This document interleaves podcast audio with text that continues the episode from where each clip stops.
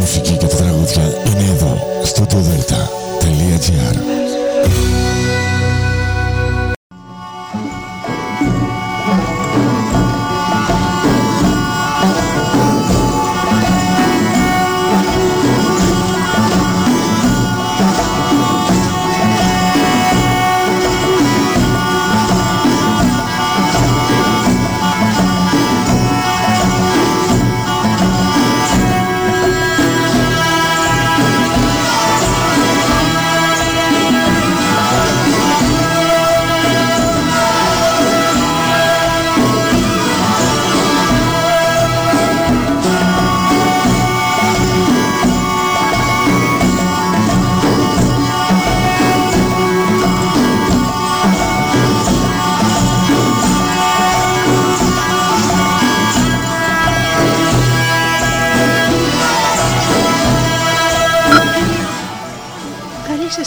κυρίες και κύριοι.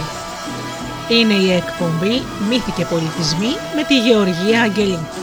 Ζωντανά από το στούντιο Δέλτα, το ραδιόφωνο της καρδιάς μας.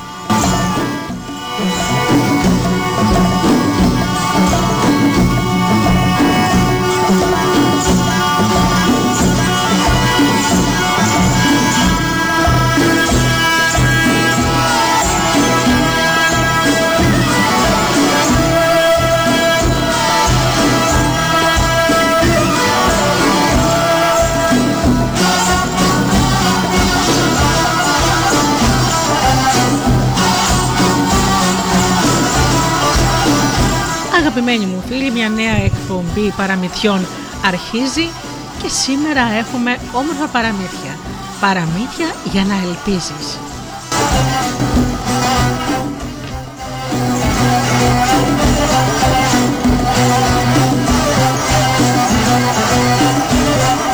Πρώτα όμως να ευχαριστήσω και να καλημερίσω όλους τους φίλους μας που μας ακούν. Και πρώτα πρώτα τους φίλους που μας ακούν πληκτρολογώντας www.studiodelta.gr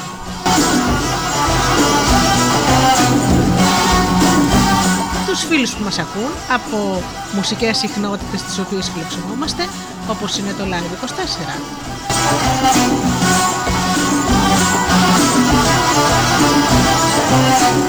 τους φίλους που μας ακούν από κινητά και tablets.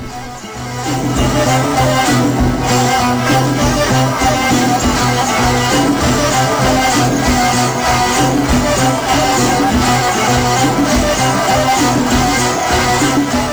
φυσικά την καλημέρα μου στους φίλους και συνεργάτες, τον Τζίμι, την Αφροδίτη και την Ωρα.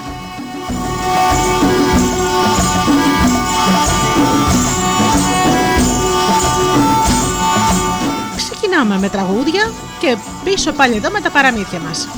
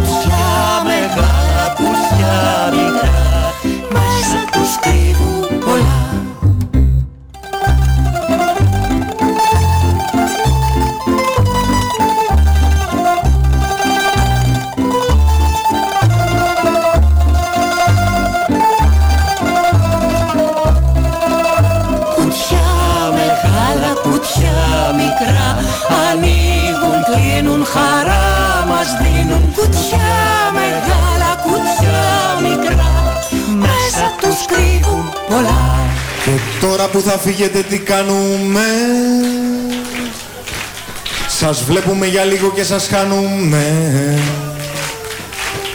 Καθίστε εδώ μη βιάζεστε που πάτε.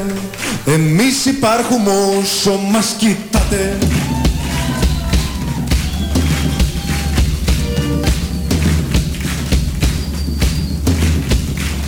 Τι ήρεμος που είναι τι επιμελής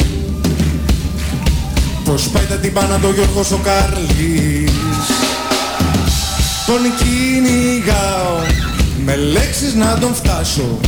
Τον πιάνει ο Χρήστος ο Ζερβός στο πάσο.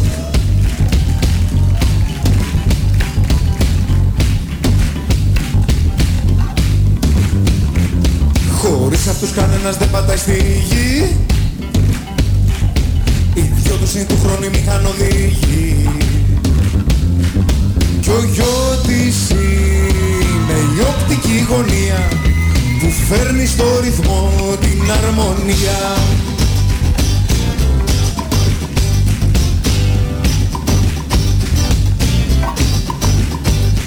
Στο ίδιο κομμωτήριο πηγαίνουνε Στην ίδια δισκοθήκη μπαινοβγαίνουνε Μα αν ήτανε ο ήχος από ύλη Θα έμοιαζε πολύ με το Βασίλη. Πες μου τι να πω. Πες μου τι να πω. Και βάλε μουσική σ' αυτό που λείπει. Σ' αυτό που μόνους μας εγκαταλείπει Αέρας στα πανιά μας χρειαζόμαστε. Μα όσο υπάρχει ο Γιώργος δεν φοβόμαστε. Φυσάει να φύγει το κακό το ρεύμα Με κάτι απ' τις Motown το μαύρο πνεύμα. Χωρίς ωραία θέα φίλε μου δεν ζεις. Κι ο βιόλης της στη στέγη λέγεται κούζης. Και εκεί ψηλά Απάνω στην κονσόλα Ο Γιάννης μόναχα τα βλέπει όλα. Ο στίχος της με πιάνει με μετακίνη Καλώς την της Μάρος στη γλυκιά φωνή. Δεν θέλω ούτε στιγμούλα να σωπαίνει. Θέλω να ακούω συνέχεια την πένη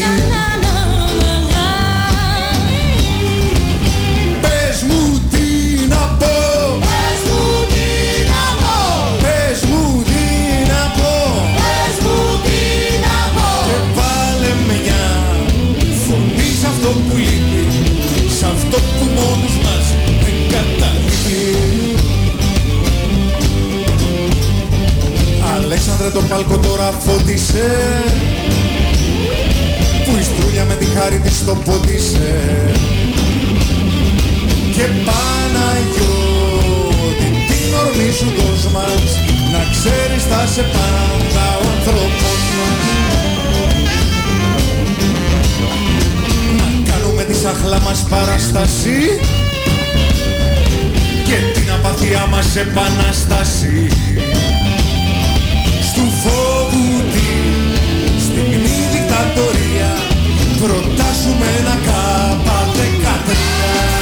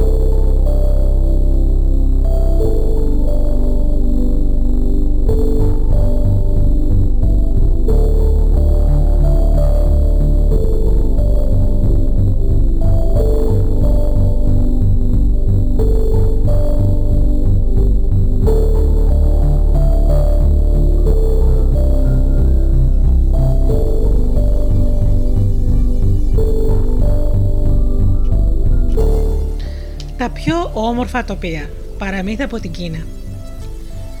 Μια φορά και ένα καιρό ήταν σε ένα μακρινό τόπο μια πολιτεία. Στην άκρη της πολιτείας είχε χτίσει την καλύβα του ένας άνθρωπος και εκεί ζούσε. Ήταν σαν όλους τους άλλους ανθρώπους, με ένα χάρισμα δηλαδή. Μονάχα που αυτός το είχε ανακαλύψει νωρίς και με αυτό πέρναγε τον καιρό του. Λένε πως του άρεσε πολύ να ζωγραφίζει και οι γείτονές του τον φώναζαν Λουοτάν. Ήταν του λόγου του ζωγράφος, μα αυτός δεν είχε τη συνήθεια των άλλων ζωγράφων του τόπου του, γιατί τούτος δεν ζωγράφιζε ό,τι και ό,τι. Δεν ζωγράφιζε μήτε σπίτια, μήτε θάλασσες και καράβια. Μήτε τοπία παρμένα από την ομορφιά της φύσης που ανάσανε γύρω γιωμάτι ζωντάνια. Αν πεις δε για τα πράγματα, γι' αυτά δεν έδινε, δεν έδινε καμιά σημασία. Και μέσα του κορόιδευε όλους εκείνους που τα μάζευαν και έχτιζαν τη ζήση τους πάνω σε δάφτα. Είχαν περάσει τα χρόνια και ο καιρός βάρινε την πλάτη του και είχε πια γεράσει. Η μικρή αυλή μπροστά στην καλύβα του πνιγόταν δίχως φροντίδα μες στην χορτάρια. Μα τα μάτια του ζωγράφου αστράφταν ακόμα πιο πολύ. Μπορούσε να ξεχωρίζει το όμορφο και την από την ασχήμια που κρύβεται μέσα στο φτιασιδωμένο και το ψεύτικο. Μια συνήθεια ξεχωριστή είχε του λόγου του, παράξενη στα αλήθεια, μαλλιώτικη. Του Λουοτάν του άρεσε να ζωγραφίζει πάρα πολύ τα πρόσωπα των ανθρώπων τριγύρω του. Και τι έκανε; Κάθε μέρα σηκωνόταν πρωί-πρωί και πήγαινε στην αγορά του τόπου του. Σε εκείνη την αγορά μαζευόταν κόσμος πολύ. Οι έμποροι απλώναν την πραμάτια τους πάνω σε πάγους μπροστά στα μαγαζιά τους. Άλλα μαγαζιά μοιάζαν με τρύπες και άλλα με παλάτια. Όλη η αγορά γέμιζε χρώματα και μυρωδιές και βούιζε από ζωντάνια. Εκεί μπορούσες να βρεις και να αγοράσεις ό,τι επιθυμούσε η ψυχή σου. Από τη μια μεριά ήταν όλα εκείνα που τρώγονταν και γαργαλούσαν τη μύτη του ανθρώπου. Έβλεπες μπαχάρια κόκκινα, κίτρινα και πορτοκαλιά να απλώνονται μπρος στα μάτια σου, ψάρια που σπαρταρούσαν μέσα στα τελάρα και άλλα μέσα σε κοφίνια παστομένα. Πιο δίπλα κρέατα όλων των λογιών να κρέμονται από τα τσιγκέλια στον αέρα. Πιο κάτω φρούτα ξεχωριστά βρισκόταν αραδιασμένα σε σωρούς σαν μικρά βουνά και πιο πέρα αντίκριζες μεζέδες λαχταριστούς σε ταψιά και φαγιά μαγειρεμένα μέσα σε τσουκάλια και καζάνια για πολλούς. Από την άλλη μεριά της αγοράς ήταν άλλος κόσμος. Τα μάτια σου αντίκριζαν όλα τούτα και που θρέφουνε όχι την κοιλιά μα το μάτι και το λογισμό του ανθρώπου. Τοπία ολόκληρα, τόπια ολό, ολάκερα από εφάσματα σε όλα τα χρώματα που φανταζόταν ο νους. Βουνά θα που γειτονεύουν. Δίπλα τους γαντζωμένα τετζερέδια. Σκαρφαλωμένα το ένα πάνω στο άλλο να αστράφτουν στον ήλιο της μέρας. Παραδίπλα καλάθια πλεχτά με τέχνη περισσή, πλάι-πλάι στα τσουκάλια για όλα τα γούστα. Φορεσιές με κεντήρια και λίγο παρακάτω, παρακάτω χαλιά με σχέδια που σαν και αυτά δεν ήταν άλλα. Ό,τι επιθυμούσε η καρδιά του ανθρώπου εκεί πέρα το έβρισκες. Και οι άνθρωποι περνούσαν σαν τα κύματα. Άλλοι με σκοτούρες πολλές και άλλοι χωρίς καμιά. Άνθρωποι με τις τσέπες τρίπιε και αδιανές, μα με την καρδιά γεμάτη ελπίδα για την καινούργια μέρα που μπουσούλαγε ακόμα. Αφαντάδες μέσα σε άμαξες με πουγκιά γεμάτα με μάτια τους άδεια από φως. Έμποροι ξεψάχνιζαν με ζήλια τις πραμάτια των άλλων Ταξιδιώτες που έτυχε να βρεθούν σε εκείνον τον τόπο, χαμάλιδες διψασμένοι για το μεροκάματο της μέρας και κουβαλιτέ που σήκωναν βάρη αλωνών, μπας και αντέξουν το δικό τους. Οι πυρέτες που έτρεχαν για τον κυράτων τις προσταγές και άλλοι περίεργοι που σκότωναν την ώρα τους κάνοντας χάζι στο παραδόσα της στιγμής. Μα ο όταν δεν πήγαινε να κάνει χάζι, μήτε να σπρώξει μια ακόμα μέρα να περάσει Λένε πως κατά μεσή στην αγορά ήταν ένα δέντρο. Ήταν τόσο μεγάλο το μπόι και στα χρόνια που λέγανε οι ιστορίες των παλιών πως ήταν από τα πρώτα δέντρα που ψήλωσαν σε αυτόν εδώ τον τόπο. Ο κορμός του δυσκόλευε ακόμα και πέντε άντρες να τον αγκαλιάσουν. Ο ζωγράφος καθόταν στη σκιά εκείνου του γέρικου κορμού. Βόλευε πινέλα και μπογιές σε μια άκρη. Αυτά δεν τα αποχωριζόταν ποτέ Ύστερα άφηνε τη ματιά του να ταξιδέψει ανάμεσα στους ανθρώπους που περνούσαν μπροστά στα μάτια του. Δεν τον ένοιαζαν όμως ούτε οι φορεσιές τους ούτε όλα τούτα που αγόραζαν. Δεν έδινε καμιά σημασία στα ψώνια που κουβαλούσαν, άλλοι στα χέρια και άλλοι στην αγκαλιά τους με βιάση. και ο Λούοταν δεν βιαζόταν διόλου. Αυτός είχε όλο το χρόνο δικό του. Έβλεπε όμως με συμπάθεια και έγνοια τον κόσμο που έμοιαζε με θάλασσα. Έριχνε το βλέμμα του στα πρόσωπα εκείνων των ανθρώπων που τους αντίκριζε για πρώτη φορά. Τους αγκάλιαζε καλά-καλά και τους παρατηρούσε. Σαν ξεχώριζε 7 πρόσωπα που του άρεσαν πολύ ανάμεσα στα άλλα, τα έκλεινε στο νου του και έπειτα γυρίζοντας την καλύβα του, τι έκανε; Τα ζωγράφιζε, όπως τα θυμόταν τη στιγμή που τα πρωτοείδη. Οι μέρες κυλούσαν γρήγορα. Και όταν περνούσαν οι 7 μέρες της εβδομάδας και είχε του λόγου του ζωγραφίσει 7 φορές από 7 πρόσωπα, ο Λουοτάν κρεμούσε στο τείχος της καλύβας του τα κάδρα και άπλωνε τριγύρω αυτά που είχε ζωγραφίσει. Καθόταν λοιπόν και χάζευε τούτα τα πρόσωπα με χαρά και πολύ τα ευχαριστιόταν. Πέρασε ο καιρός ανάμεσα στις ζωγραφιές. Μια νύχτα την ώρα που πλησίαζαν τα μεσάνυχτα, άκουγε να το χτυπούν στην πόρτα της καλύβας του. Ένα τοκ-τοκ ακούστηκε. Ο Λότα έτυχε να είναι ξύπνιος, μιας και που βρέθηκε κάτι να διορθώνει σε μια ζωγραφιά. Τοκ-τοκ ακούστηκε ξανά με επιμονή η πόρτα του. Ποιος είναι, ρώτησε ο γέρος, μα απόκριση δεν πήρε. Τοκ-τοκ χτύπησε η πόρτα, αλλά αυτή το φορά το χτύπημα το φανέρωνε δύναμη και θυμό μαζί. Ο ζωγράφος σηκώθηκε από το σκαμνί του, πήρε ένα λιχνάρι στο χέρι και τράβηξε κατά την πόρτα. Ανοίγει την πόρτα, κοιτάζει και την αδεί. Στο κατάφλι του στεκόταν ένα πλάσμα ψηλό, λίγνο σαν σκιά. Το φως του λιχναριού διόλου δεν φόρτιζε τη σκοτεινιά που σκέπαζε τα μούτρα εκείνου του πλατάσματος. Μονάχα εκεί που πρέπει να ήταν τα μάτια του πεταγόταν δύο σπίθες κατακόκκινες. Κοίταζε το γέρο ολόησα στα μάτια και του είπε: Εσύ είσαι ο Λουοτάν ζωγράφο που γυρεύω. Ο γέρος, χωρίς να χάσει την ψυχραιμία του, αποκρίθηκε. Εγώ είμαι, ποιος είσαι εσύ και τι θέλεις από μένα, ξένα. Και τότε η σκιά, η σκιά ούρλιαξε. Είμαι ο θάνατος και ήρθα να σε πάρω μαζί μου. Ο Λουατάν αποκρίθηκε. Έρχομαι, μα περίμενε μια στιγμή μονάχα. Έχω αφήσει τελείωτη μια ζωγραφιά και είναι κρίμα να μείνει μισή.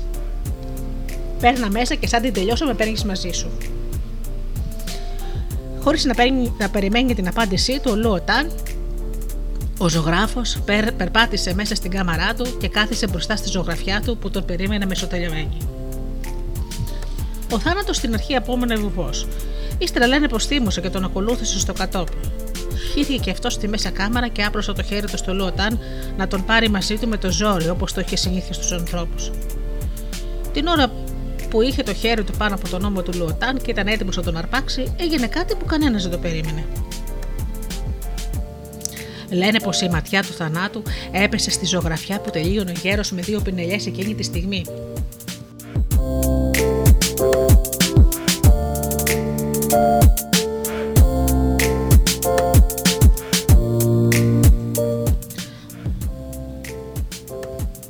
Βλέμμα του θανάτου πάγωσε.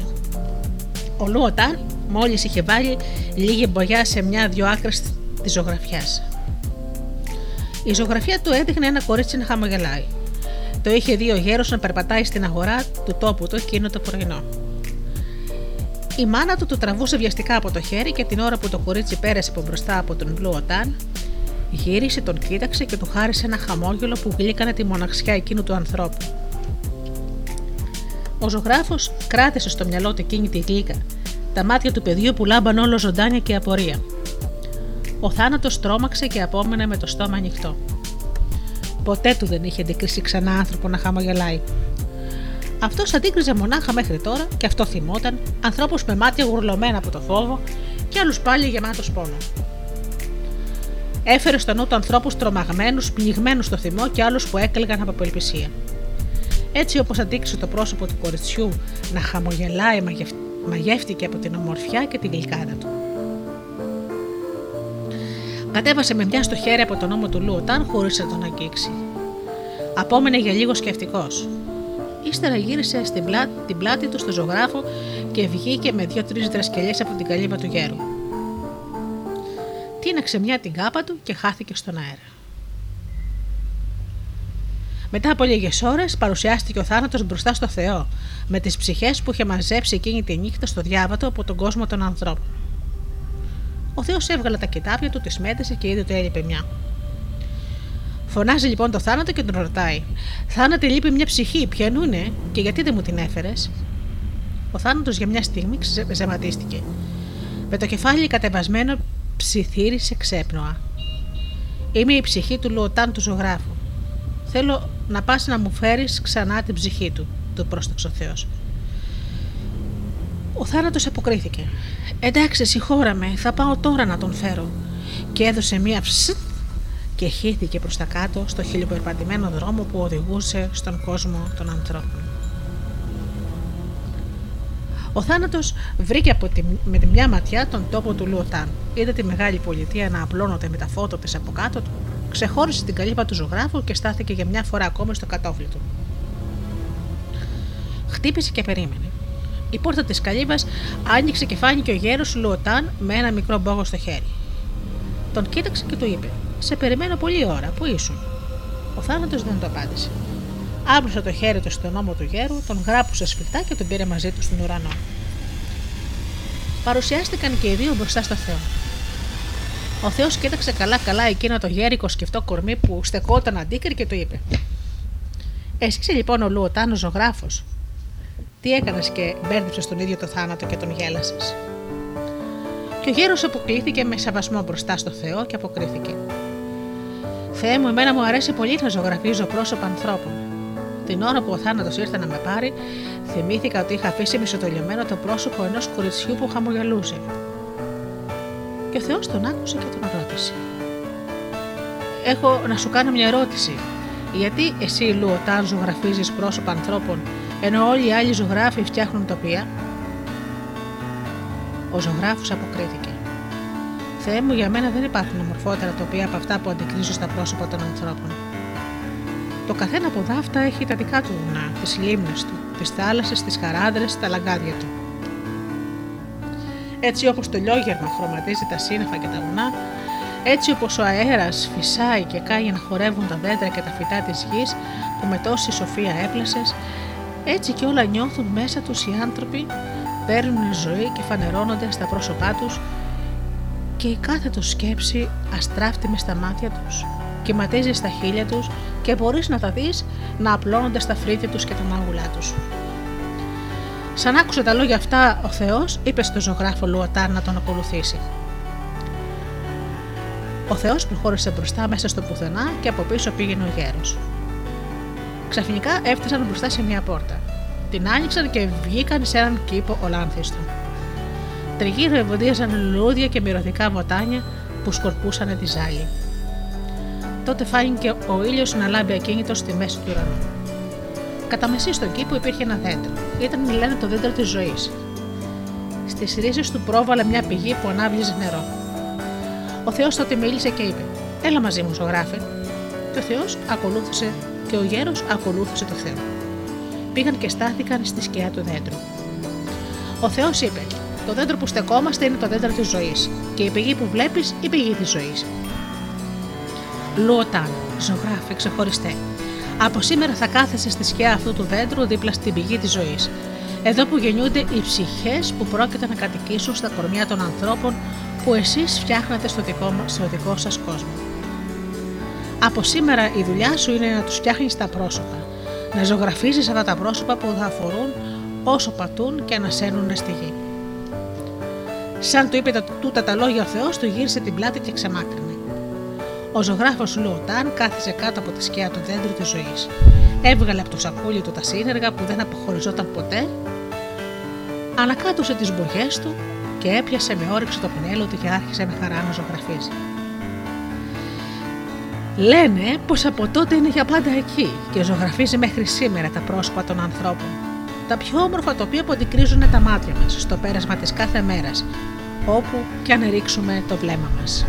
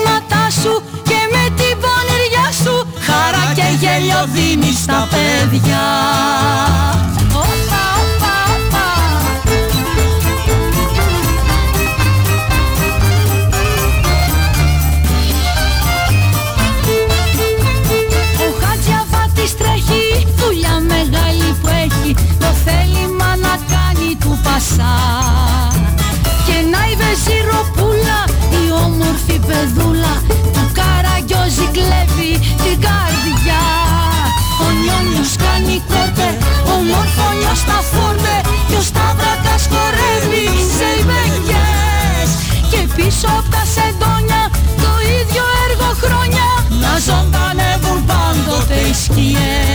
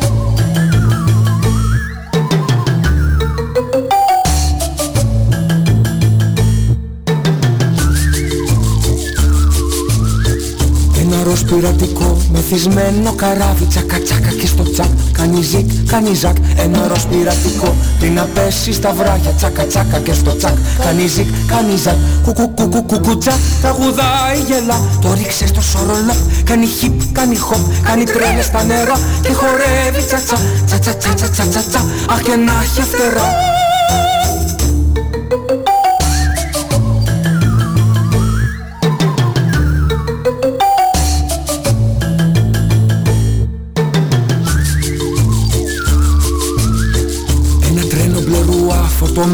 Τραγούδια Κάπα γκούπα όχ και ουφ Κάνει τσαφ, κάνει τσουφ Ένα τρένο μπλε Στα βουνά σκαρφαλώνει Κάπα γκούπα όχ και ουφ Κάνει τσαφ, κάνει τσουφ Κουκου κουκου κουκου τσα Τραγουδάει βογκά Κάτι έγινε στο τσαφ Κάνει πουφ, κάνει παπ Πάει τρέλα στα βουνά Και χορεύει τσα τσα Τσα τσα τσα τσα τσα τσα Αχ και να έχει φτερά Κουκου κουκου κουκου τσα Τραγουδάει βογκά Κάτι έγινε στο τσαφ Κάνει πουφ, κάνει παπ Πάει τρέλα στα βουνά Και χορεύει τσα τσα τσα τσα τσα τσα τσα τσα Αχ και να έχει φτερά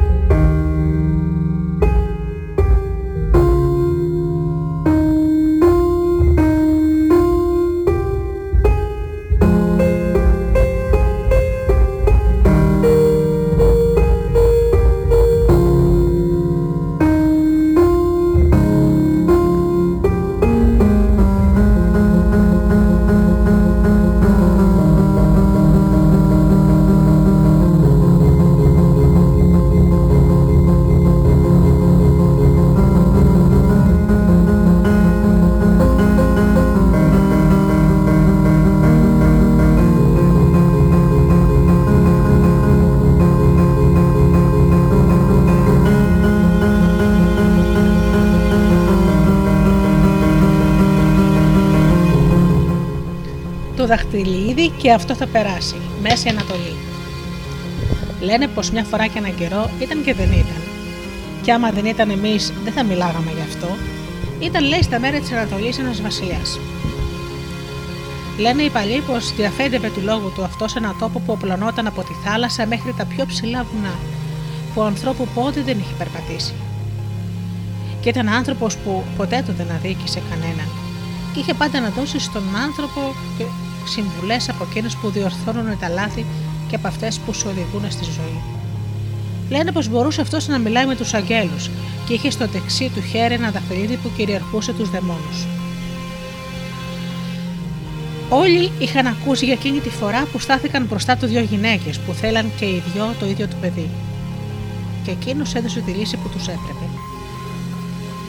Μια μέρα έλαχε αυτός ο Βασιλιάς να κάνει τη βόλτα του στους κήπους του, του παλατιού. Την ώρα που περπατούσε κοντά σε κάτι δέντρα, άκουσε κουβέντες πίσω από μια αγκαλιά θάμνο. Στάθηκε για λίγο να ακούσει καλύτερα, μα τι το ήθελε. Οι κουβέντες που έφταναν στα αυτιά του, καλύτερα λένε να μην έφταναν γιατί δεν ήταν μονάχα τα λόγια που κάποιος είχε ξεστομίσει. Ο Βασιλιάς κατάλαβε από τη φωνή πως αυτός που μιλούσε ήταν ο καλύτερό του φίλο. Είχαν μεγαλώσει από μικροί μαζί, είχαν τους ίδιους δασκάλους, έπαιξαν παρέα με τα ίδια παιχνίδια και τώρα τον είχε υπασπιστεί και μπιστικό του. Μα οι κουβέντες που ακούστηκαν έκοβαν πιότερο και από μαχαίρια. Αν δεν ήμουν εγώ ο Βασιλιάς, δεν θα είχε καταφέρει τίποτα μονάχος του, και ό,τι έκαμε στη δική μου τη βοήθεια το χρωστάει. Ο Βασιλιάς γύρισε στο παλάτι και έπεσε σε συλλογισμό μεγάλο. Κάμποσε μέρες αργότερα στέλνει τους ανθρώπους του να φωνάξουν τον υπασπιστή του. Ο άντρας μπήκε στη μεγάλη σάλα που ήταν θρόνος. Κόσμος πολλή ήταν μαζεμένος εκείνη την ημέρα. Υπηρέτε, αυλικοί, αξιωματούχοι, η δωδεκάδα το μεγάλο άρχοντα και άνθρωποι ξεχωριστοί μίλαγαν μεταξύ τους. Ο Βασιλιάς κοίταξε κατάματα το φίλο του και ύστερα του έκαμε νόημα να σημώσει. Σήκωσε το χέρι του και του λέει: Καλέ μου φίλε, σύντροφέ μου από τα μικρά μας χρόνια στα γράμματα, στο παιχνίδι, στο κυνήγι και στους πολέμους. Όλοι ξέρουν πως αν δεν σε είχα στο σένα στο πλάι μου, μπιστικό και συμβουλάτορα, μπορεί να μην είχα καταφέρει πολλά από όσα δοξάζουν το όνομά μου. Μα τώρα θεωρώ πως ήρθε η ώρα να δείξεις την αξία σου για μια φορά ακόμα. Άκουσα κάπου σε αυτόν τον τόπο υπάρχει λένε ένα δαχτυλίδι που σαν έχεις μεγάλε στενοχώριες, βάσανας και σκοτούρες να σου βαραίνουν το μυαλό, το κοιτάζεις και ο νους σου ελαφρώνει. Και άμα πάλι λένε έχεις πλημμυρίσει από χαρά και ο νους σου ταξιδεύει στα ουράνια, κοιτάζεις το δαχτυλίδι και έρχονται τα πόδια σου ξανά στη γη. Ε, λοιπόν, θέλω από σένα να μου το βρεις αυτό το δαχτυλίδι και να το φέρεις μπροστά μου. Σου δίνω έξι μήνες καιρό από σήμερα και αν δεν τα καταφέρεις, να το ξέρεις, θα σου πάρω το κεφάλι. Και τώρα τράβα, μη χάνεις ώρα.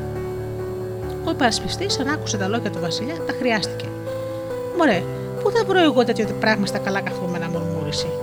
Ύστερα λένε πως τράβηξε κατά την κάμαρά του να ετοιμαστεί.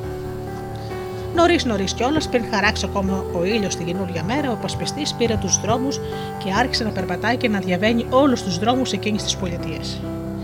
Περπάτησε σοκάκια στενά και δρόμους φαρδιού, μπήκε σε όλα τα εργαστήρια και ρώτησε όλους τους μαστόρους.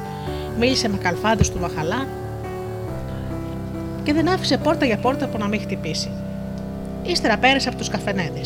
Στάθηκε σε όλες τις πλατείες και στο τέλος κίνησε να ρωτάει τους περαστικούς. Υπάρχει, λένε, ένα δαχτυλίδι που σαν έχει μεγάλε στενοχώριε, βάσανα και σκοτούρες να σου βαραίνουν το μυαλό το κοιτάζεις και ο νους σου αλαφραίνει. Και άμα πάλι έχεις πλημμυρίσει από χαρά και ο νους σου πετάει στα ουράνια, κοιτάζεις το δαχτυλίδι και έρχονται τα πόδια σου να πατήσουν ξανά πάνω στη γη. Μα κανένας δεν ήξερε να του δώσει απόκριση που ζητούσε. Και σαν γύρισε όλο τον τόπο και έφαγε κάθε γωνιά της πολιτείας με το κουτάλι, καβάλιζε το αλογό του και χύθηκε στη δημοσιά να πάει σε άλλες πολιτείες. Πέρασε ερήμους, ανέβηκε βουνά, βρέθηκε σε πολιτείες και χωριά που τα έβριχε η θάλασσα, σταμάτησε σε κρίνες και συνάντησε λογής λογής ανθρώπους σε οάσεις, παζάρια, ταξιδευτές και καραβάνια. Κάθε φορά ρωτούσε. Υπάρχει, λένε, ένα δαχτυλίδι που σαν έχεις μεγάλες στενοχώριες και βάσανα και σκοτούρες να σου βαραίνουν το μυαλό, το κοιτάζεις και ο νους σου λαφραίνει. Και άμα πάλι λένε έχει έχεις πλημμυρίσει από χαρά και ο νους σου ταξιδεύει στα ουράνια, κοιτάζεις το δαχτυλίδι και έρχονται τα πόδια σου να πατήσουν ξανά πάνω στη γη. Μήπως ξέρετε που μπορώ να το βρω; Μήπως έχετε ακούσει πουθενά για δάφτο. Μα κανένας δεν ήξερε να το πει. Κανένας δεν γνώριζε να το ξεβουλέψει. Και ο καιρός περνούσε. Οι μέρες στην αρχή κύλεγαν αργά, μα ύστερα οι εβδομάδες χανόντουσαν η μία πίσω από την άλλη. Και πέρασε ο πρώτος μήνας και ήρθε και ο δεύτερος, φάνηκε ο τρίτος και διάβηκε. Έφτασε ο τέταρτος και να ο πέμπτος στη σειρά του. Ο υπασπιστής του μεγάλου βασιλιά έλειωσε τα παπούτσια του να περπατάει μέσα στο λιοπύρι. Τα ρούχα του τρίφτηκαν και απόμενε να πηγαίνει μονάχος σαν του που άδειασε και το άλογο του ξέμεινε από ανάσα και έσβησε σε μια γωνιά του δρόμου. Μα αυτός δεν σταματούσε και όλο στεκόταν εδώ και όλο ρωτούσε από εκεί και όλο τραβούσε παραπέρα. Μέχρι που λένε κόντευε να γεμίσει ο έκτος μήνας και σαν δεν βρήκε το δαχτυλίδι που ζητούσε ο Βασιλιάς, πήρε την απόφαση να γυρίσει στο παλάτι. Είδε από μακριά την πολιτεία του να βάφεται στα χρώματα του σούρουπου. Πέρασε τα μεγάλη καστρόπορτα, καστρόπορτα και κίνησε για το παλάτι. Λένε όμως πως τούτη τη φορά πήρε ένα σοκάκι που δεν είχε ματατιαβεί και βρέθηκε μπροστά σε ένα μαγαζί. Στα σκαλοπάτια του καθόταν ένα παιδί που έπαιζε. Ο άντρας το σημώνει και το ρωτά. Μήπως εσύ, παιδί μου, έχεις ακούσει για ένα δαχτυλίδι που λένε πως αν έχεις μεγάλε στενοχώριες, βάσανα και σκοτούρες να σου βαραίνουν το μυαλό, το κοιτάζεις και ο νους σου λαφραίνει. Και άμα λένε έχεις πλημμυρίσει από χαρά και ο νους σου ταξιδεύει στα ουράνια, κοιτάζεις το δαχτυλίδι και έρχονται τα πόδια σου να πατήσουν ξανά πάνω στη γη. Πριν προλάβει καλά-καλά, το παιδί να αποκριθεί, ακούστηκε μέσα μια φωνή από το μαγαζί. Εγώ θα σου πω για το δαχτυλίδι που ζητάς. Ο άντρας μπήκε στο μαγαζί και κοιτάζει και την αδεί. Πίσω από τον πάγκο στεκόταν ένας γέρος. Του έκανε νόημα να σημώσει. Ο υπασπιστής πλησίασε πιο κοντά. Ο γέρος τον κοίταξε στα μάτια και του είπε: Ξέρω στα αλήθεια τι είναι αυτό που ψάχνεις. Περίμενε. Τότε λένε πως πήρε από ένα ράφι ένα κομμάτι χαλκό. Το μέτρησε και έκοψε όσο έπρεπε. Το έβαλε στον πάγκο του και κόλλησε τις δύο του άκρες και ύστερα πήρε ένα μικρό γλύφανο και ένα σφυράκι και άρχισε σιγά σιγά κάτι να χαράζει στην πάνω μεριά. Σαν τελείωσε το έδωσε στον άνθρωπο που περίμενε. Ο υπασπιστής το πήρε και διάβασε τις κουβέντες που είχε χαράξει πάνω στο δαχτυλίδι. Και ήταν όλες και όλες τέσσερις λέξεις. Τα μάτια του φωτίστηκαν. Αυτό είναι. Αυτό το δαχτυλίδι που ζητάω. Πλήρωσε το γέρο όσο του ζήτησε, βγήκε στον δρόμο και τράβηξε γρήγορα στο παλάτι για να προλάβει τη διορία που τελείωνε σε λίγες ώρες. Μπήκε με βιάσει στο παλάτι. Πέρασε γρήγορα τους φρουρούς, τα έβαλε με τους αυλικούς που δεν τον γνώρισαν και θελήσαν να του κόψουν τον δρόμο και βρέθηκε μέσα στη μεγάλη σάλα του θρόνου. Στην άκρη της κάμαρας ήταν καθισμένος ο Βασιλιάς και τριγύρω του κόσμο πολλή. Σαν γύρισε και είδε τον υπασπιστή του, έκανε νόημα στους υπηρέτες να τον αφήσουν να περάσει. Ο άντρας έφτασε μπροστά του και προσκύνησε. Άπλωσε τα χέρια του και λέει: Βασιλιά μου, βρήκα αυτό που μου ζήτησες και στο έφερα. Στην άκρη του χεριού του ήταν ένα δαχτυλίδι. Ο Βασιλιάς το πήρε μέσα στη χούφτα του, το κράτησε και διάβασε στο φως των κεριών. Και αυτό θα περάσει. Τούτα τα λόγια ήταν γραμμένα για να διαβάζεις αυτή τη φράση, σαν έχει στενοχώρια μεγάλη και σκοτούρα και να φεύγουν οι μαυρίλες, μα και σαν έχεις χαρά μεγάλη που να σε κάνει να πετάς μέχρι τα ουράνια, να διαβάζεις τα λόγια του δαχτυλιδιού και τα πόδια σου να έρχονται να πατήσουν ξανά στη γη. Λένε πως από εκείνη τη μέρα ο βασιλιάς του τόπου έγινε ακόμα πιο σοφός και ο λαός του πέρασε τα καλύτερα.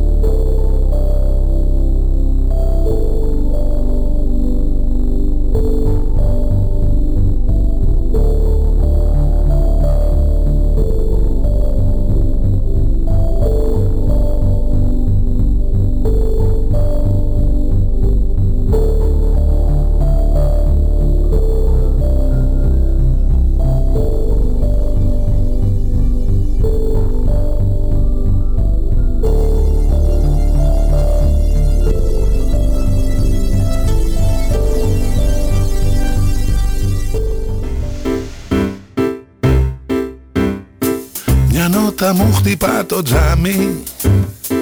Να ανοίξω με παρακαλεί Και δυο-τρεις έρχονται πιο πίσω. Και μου ζητάνε να φτιάξω μουσική. Δυο νότες ψιθυρίζουν Πως να ξυπνήσουν μια χόρδη Θέλουν να τρέξουν να βουτήξουν Μες στο ρυθμό τη μουσική Όταν δεν φτιάχνω τραγουδάκια Δεν μου περνάει ο καιρός. Σαν να με ζώνουν λιγάκια Και γίνομαι κουραστικός. Θέλω παιδί πάντα να μείνω Να ζω σε κόσμο μαγικό. Με λίγο μπάσο, λίγο πρίμο Να φτιάχνω μουσικό σκοπό Τρεις νότες τώρα μαζευτήκαν Και με τραβάν όλες μαζί. Κι εγώ αρχίζω όλο φορά Να φτιάχνω πάλι μουσική. Δυο τσέλα και ένα μαντολίνο Κλείνουν το μάτι συνεχώς Θέλουνε λέει να έχουν σολό Κι όχι ορχήστρα να είναι απλός Όταν δεν φτιάχνω τραγουδάκια. Δεν μου περνάει ο καιρός Σαν να με ζώνουν λιγάκια Και γίνομαι κουραστικός. Θέλω παιδί πάντα να μείνω Να ζω σε κόσμο μαγικό. Με λίγο μπάσο, λίγο πρίμο Να φτιάχνω μουσικό σκοπό Τρεις είναι οι μοίρες, τρεις κι αυτές. Κι οι τρεις αφράτες τρουμπουλές. Με γέλιο γαργαρό γελούν. Νιώθεις να σε γαργαλούν. Μάνα και κόρες τρεις τρελές. Μάγισσες τρεις κι τρεις καλές Όταν στο δρόμο σου τις δεις Σκάνε στα γέλια και οι τρεις. Είχα με τη χουχού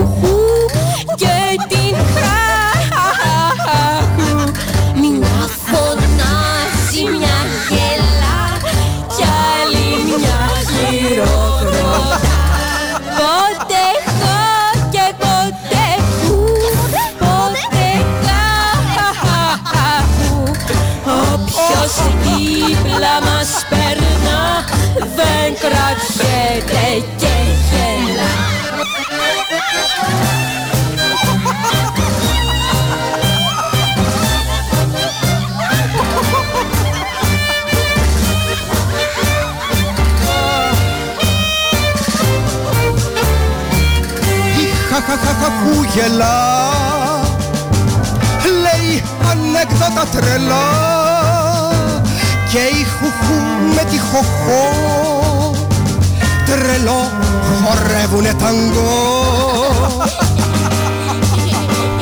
Κι αν κάπου κάπου μια στιγμή Κάποια απ' τις τρεις σοβαρευτεί. Η μια την άλλη ναι κοιτά ξεκαρδίζονται ξανά.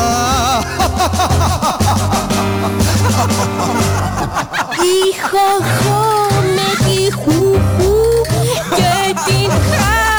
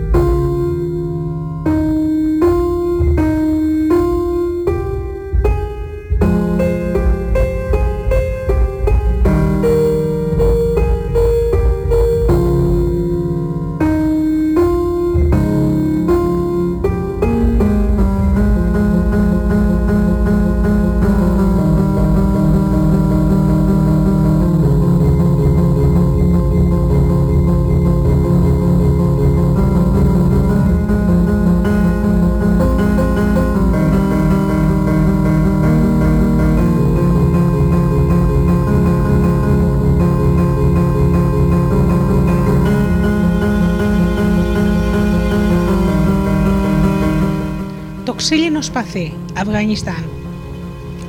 Μια φορά και ένα καιρό ήταν ένας βασιλιάς και οι σκέψεις τριγύριζαν μέσα στο κεφάλι του σαν καταιγίδα. Φοβόταν ότι ο στρατός του θα έχανε τη μάχη. Ανησυχούσε μήπως αδειάσει μια μέρα το θησαυροφυλάκιό του. Υποψιαζόταν τους υπουργούς του. Δεν μπορούσε να ησυχάσει. Μια μέρα ο Βασιλιάς στεκόταν στο μπαλκόνι και παρακολουθούσε τους υπηκόους στον κόσμο που πηγαινορχότανε στην αγορά και αναρωτιόταν πού έβρισκαν οι απλοί άνθρωποι την ευτυχία. Δεν ανησυχούσαν όπως εκείνο. Μακάρι να ήμουν πουλί, να πέταγα κοντά τους και να άκουγα τι λένε μεταξύ τους, είπε. Ξαφνικά έλαψαν τα μάτια του. Του είχε έρθει μια ιδέα. Φώναξε τους υπηρέτες του και τους διέταξε να βρουν και να του φέρουν το πιο σκληρό ύφασμα. Διέταξε την βασιλική μοδίστρα να του φτιάξει ένα ρούχο με κουρέλια και κάπα με κουκούλα από αυτό το ύφασμα. Όταν ο υπηρέτη του του φόρε το ρούχο, ο βασιλιάς τους έδιωξε όλους από το δωμάτιο και κάθισε και κοίταζε τα κουρέλια. Στάθηκε μπροστά στον καθρέφτη, έβγαλε την κορώνα, μουτζούριζε τα μούτρα του με στάχτες και ντύθηκε με τα κουρέλια. Έμοιαζε με ζητιάνου. Ευχαριστημένος βγήκε έξω. Ούτε οι φρουροί του δεν τον αναγνώρισαν. Ο βασιλιάς με την άποψη του ζητιάνου περπάτησε όλη τη μέρα στην αγορά. Κοίταζε και παρατηρούσε τριγύρω τους ανθρώπους. Όταν έπεφτε η νύχτα, βρέθηκε κοντά σε μια καλύβα στην άκρη της πόλης. Κοίταξε από το παράθυρο και είδε έναν άνθρωπο που καθόταν μπροστά σε μια τάβλα ξύλινη και έτρωγε ψωμί. Το χαμόγελό του φώτιζε το δωμάτιο. Ο Βασιλιάς είδε ότι το σπίτι ήταν άδειο. Γιατί είναι τόσο ευτυχισμένος αυτό ο άνθρωπος, αναρωτήθηκε. Γεμάτο περιέργεια χτύπησε την πόρτα. Είμαι ένας φτωχός ζητιάνος. Μήπως περισσεύει λίγο φαγητό. Μα και βέβαια, το παντάει ο φτωχός. Παίρνα μέσα, ο ξένος είναι πάντα καλοδεχούμενος σε αυτό το σπίτι. Ε, δεν έχω και πολλά, αλλά ό,τι είναι δικό σου και δικό μου. Καθίσανε και ο φτωχός έκοψε το ψωμί και έδωσε το Βασιλιά να φάει. Γιατί είσαι τόσο ευτυχισμένος, ρώτησε ο Βασιλιάς. Είχα μια πάρα πολύ καλή μέρα, είπε ο άνθρωπος. Είμαι τσαγκάρης και σήμερα μου φέρανε πολλά παπούτσια χαλασμένα να φτιάξω και έβγαλα αρκετά λεφτά για να πάρω ένα ολόκληρο καρβέλι ψωμί. Καλά, και τι θα γίνει αύριο αν δεν βγάλεις αρκετά για να αγοράσεις ψωμί, είπε ο Βασιλιάς. Ο άνθρωπος κοίταξε το Βασιλιά στα μάτια. Είδε τη γραμμή ανάμεσα στα φρύδια του. Κάθε μέρα που έρχεται, κάθε μέρα που περνάει, το πιστεύω. Όλα θα πάνε καλά. Ο Βασιλιάς μουρμούρισε. Τούτος ο άνθρωπος δεν έχει καθόλου μυαλό. Αλλά θα έλεγε θαρό αν ήταν δύσκολα τα πράγματα. Σαν έφυγε από την καλύβα, ο Βασιλιάς αποφάσισε να δοκιμάσει την πίστη του φτωχού. Την άλλη μέρα το πρωί ξεκίνησε ο φτωχός να πάει στην αγορά να κάνει την τζαγκαρική του, αλλά όταν έφτασε άκουσε τους ντελάλιδες του μεγάλου Βασιλιά να λένε: Ακούσατε, ακούσατε. Ο Βασιλιάς διατάζει πως από σήμερα είναι παράνομο να φτιάχνονται τα χαλασμένα παπούτσια. Ο πιανού τα παπούτσια χαλάνε, θα τα πετάει και θα φτιάχνει και θα παίρνει καινούρια. Οι τσαγκάρεδε που θα πιάνουν να επισκευάζουν χαλασμένα παπούτσια θα χάνουν το κεφάλι τους. Ο φτωχός έσκυψε το κεφάλι, αναστέναξε και είπε: Μέρα που περνάει και μέρα που έρχεται. Εγώ το πιστεύω, όλα θα πάνε καλά. Κοιτάζει τότε τριγύρω και βλέπει μια γριά γυναίκα να πολεμάει να σηκώσει ένα κουβά νερό πάνω από το πηγάδι. Έτρεξε να τη βοηθήσει και εκείνη του έδωσε ένα χρυσό νόμισμα για τον κόπο του. Όλη την ημέρα κουβαλούσε νερό και το βράδυ είχε αρκετά λεφτά για να αγοράσει φαγητό. Ο Βασιλιάς ήθελε να δει αν ο φίλος του θα ήταν ευτυχισμένος και χωρίς φαγητό που σίγουρα δεν είχε πάρει. Και ντύθηκε πάλι τα κουρέλια και βγήκε έξω και πήγε στην καλύβα. Ταράχτηκε όταν κοίταξε από το παράθυρο και είδε τον άνθρωπο να τρώει ψωμί και να πίνει κρασί. Χτύπησε την πόρτα και ο φτωχό τον αδίκησε κατευθείαν στο τραπέζι. Τον ρωτάει ο Βασιλιάς: Πώς γίνεται σήμερα να τρως ψωμί και να πίνεις κρασί; Άκουσε το ο Βασιλιάς, απαγόρεψε την τζαγκαρική. Δεν διόρθωνες παπούτσια. Και βέβαια όχι, λέει ο άνθρωπος, βρήκα καινούργια δουλειά. Καλύτερη δουλειά. Κουβαλούσα νερό. Και αν δεν θέλει κανείς να του κουβαλήσεις νερό αύριο, τι θα κάνεις, ρωτάει ο Βασιλιάς. Ο φτωχός κοίταξε το, βασ... το Βασιλιά στα μάτια και του είπε: Κάθε μέρα που έρχεται, κάθε μέρα που περνάει, πιστεύω. Όλα θα πάνε καλά. Ο Βασιλιάς έφυγε από την κάλυβα πολύ μπερδεμένος. Δεν έχει δοκιμαστεί σε αληθινές δυσκολίες, γι' αυτό είναι χαρούμενος, μουρμούρισε. Την άλλη μέρα πήγε φτωχός στο πηγάδι, είδε το Βασιλιά είχε φτιάξει άλλον καινούριο νόμο. Είναι παράνομο το κουβάλιμα του νερού. Ο άνθρωπος απόμενε για λίγο στη σιωπή. Κοίταξε τριγύρω του. Είδε κάτι ανθρώπους να περνάνε με τσακούρια στους ώμους. Αδέρφια, μήπως θέλετε κανένα χέρι ακόμη; Και βέβαια θέλουμε, έλα μαζί μας, απάντησε ο αρχηγός της παρέας των ξυλοκόπων, που όλη τη μέρα έκοβε ξύλα στο δάσος. Μέχρι να πέσει νύχτα, ο άνθρωπος είχε μαζέψει αρκετά λεφτά για να αγοράσει ψωμί, κρασί αλλά και τυρί για το βραδινό του. Και ο Βασιλιάς έφτασε στην, στην καλύβα κουρελής. Ο άνθρωπος τον κάλεσε να φάνε μαζί. Πώς τα κατάφερε σήμερα, το ρωτάει. Τώρα είμαι ψιλοκόπος, είπε ο φτωχός. Στο είπα, το πιστεύω. Τα πράγματα γίνονται όλο και καλύτερα. Ο Βασιλιάς έφυγε γκρινιάζοντας. Πρέπει να σκεφτώ κάτι για να δοκιμάσω αυτόν τον άνθρωπο περισσότερο, μουρμούρισε. Την άλλη μέρα, όταν πήγε ο φτωχός να βρει τους ξυλοκόπους, τους είδε περιτριγυρισμένους όπως στρατιώτες. Ο στρατηγός είπε: Ο Βασιλιάς διατάζει όλοι οι ξυλοκόποι να γίνουν φορείς στο παλάτι. Πήραν και το φτωχό μαζί με τους άλλους. Τον έντεσαν με ωραία στολή και του έδωσαν ένα σπαθί να κρεμάσει στη ζώνη. Όλη μέρα φύλεγε την πόρτα του παλατιού. Και όταν έφτασε το βράδυ και τελείωσε η βάρδια του, πήγε στον αρχιφύλακα να πληρωθεί. Οι φύλακες πληρώνονται στο τέλος του μήνα, του λέει αυτός. Ξεκίνησε ο φτωχός να πάει σπίτι του. Όσο περπατούσε, σκεφτόταν τι να κάνει. Πέρασε από ένα σιδεράδικο και μπήκε μέσα. Έδωσε τη λάμα του σπαθιού του και πήρε χρήματα. Όταν θα πληρωθώ, θα την πάρω πίσω, μουρμούρισε. Πριν καθίσει να, φτιά... να φάει, έφτιαξε μια ξύλινη λεπίδα για το σπαθί και την κόλλησε στο χερούλι για να βγάλει και για να το βγάλει στη δίκη του σπαθιού του που θα κρεμούσε την επόμενη μέρα στη ζώνη του. Ο Βασιλιάς, ντυμένος πάλι στα κουρέλια, ήρθε το βράδυ στην καλύβα. Πώς αγόρασες τούτο το φαγητό, ήξερε ότι ο φτωχό δεν είχε τρόπο να βγάλει λεφτά εκείνη τη μέρα. Ο φτωχός του εξήγησε τι έπρεπε να κάνει. Του εξήγησε τι είχε γίνει, πως είχε πουλήσει τη λεπίδα του σπαθιού για να πάρει φαγητό. Του έδειξε και το ξύλινο σπαθί που έφτιαχνε. Δεν ήξερε ότι μπροστά του βρισκόταν ο ίδιος ο Βασιλιάς. Αυτό δεν είναι και τόσο έξυπνο, το είπε ο Βασιλιάς. Τι θα γίνει αν χρειαστεί να χρησιμοποιήσεις το σπαθί σου αύριο; Για άλλη μια φορά ο άνθρωπος του απάντησε. Κάθε μέρα που έρχεται, κάθε μέρα που περνάει, πιστεύω. Όλα θα πάνε καλά. Τώρα τον έπιασε, λέει ο Βασιλιάς. Δεν θα κρατήσει για πολύ η πίστη του όταν θα βρεθεί στη φυλακή. Την άλλη μέρα ο φτωχός στεκόταν με τη στολή του μπροστά στην πόρτα του παλατιού. Οι στρατιώτε του Βασιλιά φέρναν ένα κακομίρι δεμένο και από πίσω ερχόταν κόσμος πολύ που φώναζε. Οδήγησαν το κοκομίρι μπροστά στο φρουρό και είπε ο στρατιώτη. Αυτός ο άνθρωπος έκλεψε ένα πεπόνι. Ο Βασιλιάς διατάζει να του κόψεις το κεφάλι αμέσως. Ο κλέφτης έπεσε στα γόνατα και άρχισε να κλαίει. Λυπηθείτε με, έχω δύο παιδάκια που πεινάνε, τι θα πηγαίνουν τα κακόμοιρα; Ο φτωχός εκεί μπροστά στην πόρτα του παλατιού στεκόταν καμαρωτός και ακίνητος και μουρμούραγε. Αν τραβήξω τώρα το σπαθί, θα δουν όλοι ότι είναι ξύλινο και θα μου προκεφαλίσουν και εμένα. Θα δουν ότι είπε το σπαθί του Βασιλιά. Λέει τότε στον εαυτό του. Όλα θα πάνε καλά. Τότε μπροστά στον άλλο, σε, ένα, σε όλο τον κόσμο, μίλησε με δυνατή φωνή και φωνάζει. Αν αυτός ο άνθρωπος είναι ένοχος, ας μου δώσει ο Θεός τη δύναμη να του κόψει το κεφάλι. Αν όμως είναι αθώος, τώρα εδώ μπροστά στα μάτια σας θα γίνει ένα θαύμα. Τραβάει το σπαθί του και το κρατά με τα δύο του χέρια πάνω από το κεφάλι του Ο κόσμος άρχισε να φωνάζει: Θαύμα, θαύμα! Κοιτάξτε, το σπαθί του έγινε ξύλινο. Αμέσως άφησαν ελεύθερο τον κλέφτη και εκείνη τη στιγμή ο Βασιλιάς βγήκε από το πλήθος και πλησίασε το φτωχό. Ξέρεις ποιος είμαι; Ξέρω, του λέει εκείνος. Είσαι ο Βασιλιάς που του φυλάει το παλάτι. Όχι μόνο αυτός, λέει ο Βασιλιάς. Είμαι και αυτός που τάιζε κάθε βράδυ τόσες μέρες στο σπίτι σου. Γέλασε τότε ο φτωχός γιατί είδε και γνώρισε τη γραμμή που είχε ο Βασιλιάς ανάμεσα από τα δύο φρύδια. Γέλασε και ο Βασιλιάς και το είπε: Απόψε και κάθε νύχτα θα έρχεσαι να τρώμε μαζί, φίλε μου. Το φως της πίστης σου θα διώξει τα δικά μου σκοτάδια. Δεν θα τρέμω πια για όσα μπορεί να φέρει η ζωή. Και έτσι και έγινε. Ο άνθρωπος αυτός που ήταν φτωχός από χρήματα, αλλά πλούσιος σε πίστη και ελπίδα, έγινε έμπιστος συμβουλάτορας στο Βασιλιά.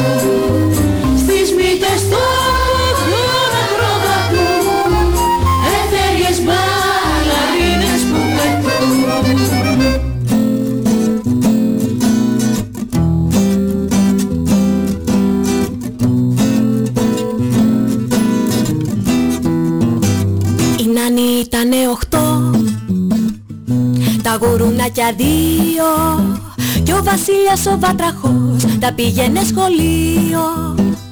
Φόραγε κίτρινο σκουφί Η κόκκινο σκουφίτσα Και λίγο δεν συνάντησε Μόναχα μια νυφίτσα. Πώς μπερδευτήκαν Πες μου πως τα παραμύθια. Και ψάχνουν τώρα τα παιδιά Να βρουν ποια είναι η αλήθεια Πώς μπερδευτήκαν Πες μου πως τα παραμύθια. Και ψάχνουν τώρα τα παιδιά Να βρουν ποια είναι η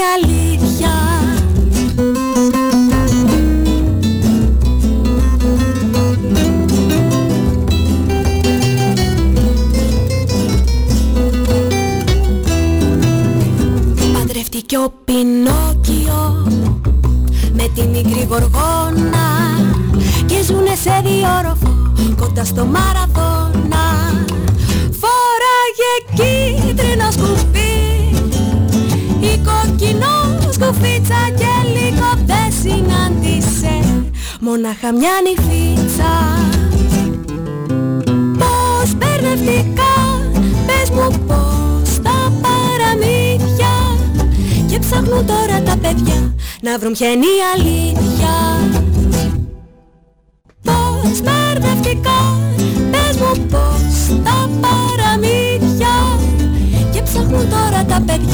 να βρουν ποια είναι η αλήθεια. Παραπαδαβανταβατά Παρουδαδου παπά Παδαπαπά Παραπαδαβανταβατά Παπαπαδα Φόραγε κίτρινο σκουφί. Η κόκκινο σκουφίτσα και λίγο δεν συνάντησε. Μονάχα μια νυφίτσα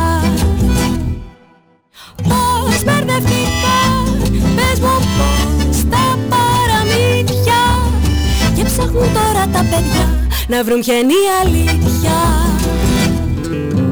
Πώς μπερδευτικά Πες μου πως τα παραμύθια. Και ψάχνουν τώρα τα παιδιά Να βρουν ποια είναι η αλήθεια. Τα παραμύθια είναι η ζωή Που ζούμε νύχτα μέρα. Και δεν υπάρχει αλήθεια μια Μα χίλιες στον αέρα Και δεν υπάρχει αλήθεια. Μια Μα χίλιες στον αέρα.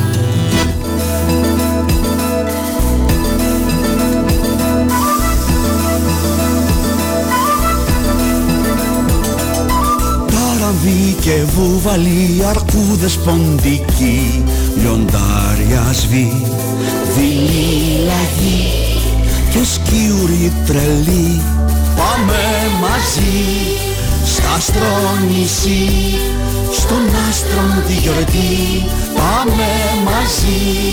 Στα άστρο νησί Στον άστρον τη γιορτή. Είναι η νύχτα μαγική Έχει χορό και μουσική. Σαύρες παίζουνε βιολί Και κάνω στο τραμ στα σκυλιά στη σιγαλιά και οι πάπιες θα παίζουν τρομπέτα. Θα τραγουδούν πέντε ακούν και πέντε καρέτα καρέτα.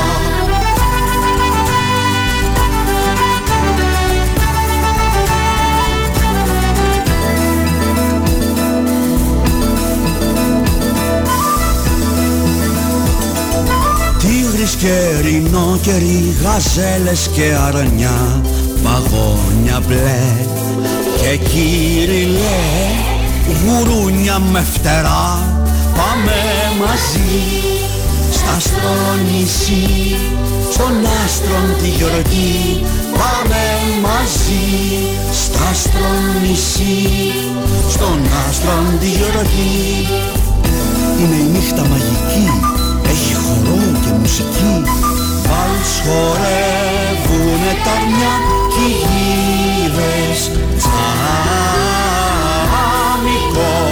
φωτιά γυναίκες καν μέρος κολλάν ταγκό δύο-δυο οι μαϊμούδες ρόχτο χοντρό το καγκούρο με πέντε μικρές αλεπούδες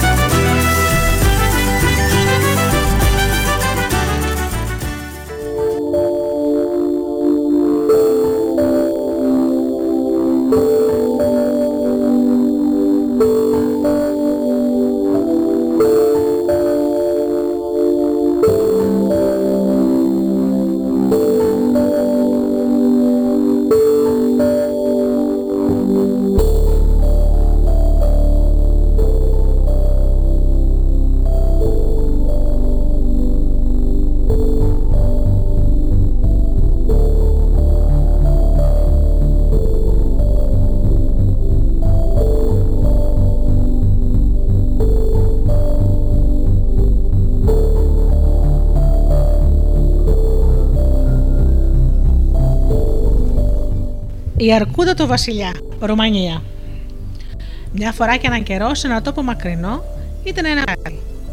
Και σε εκείνο το παλάτι ζούσε ένας βασιλιάς, μεγάλο και τρανός, που τα είχε όλα.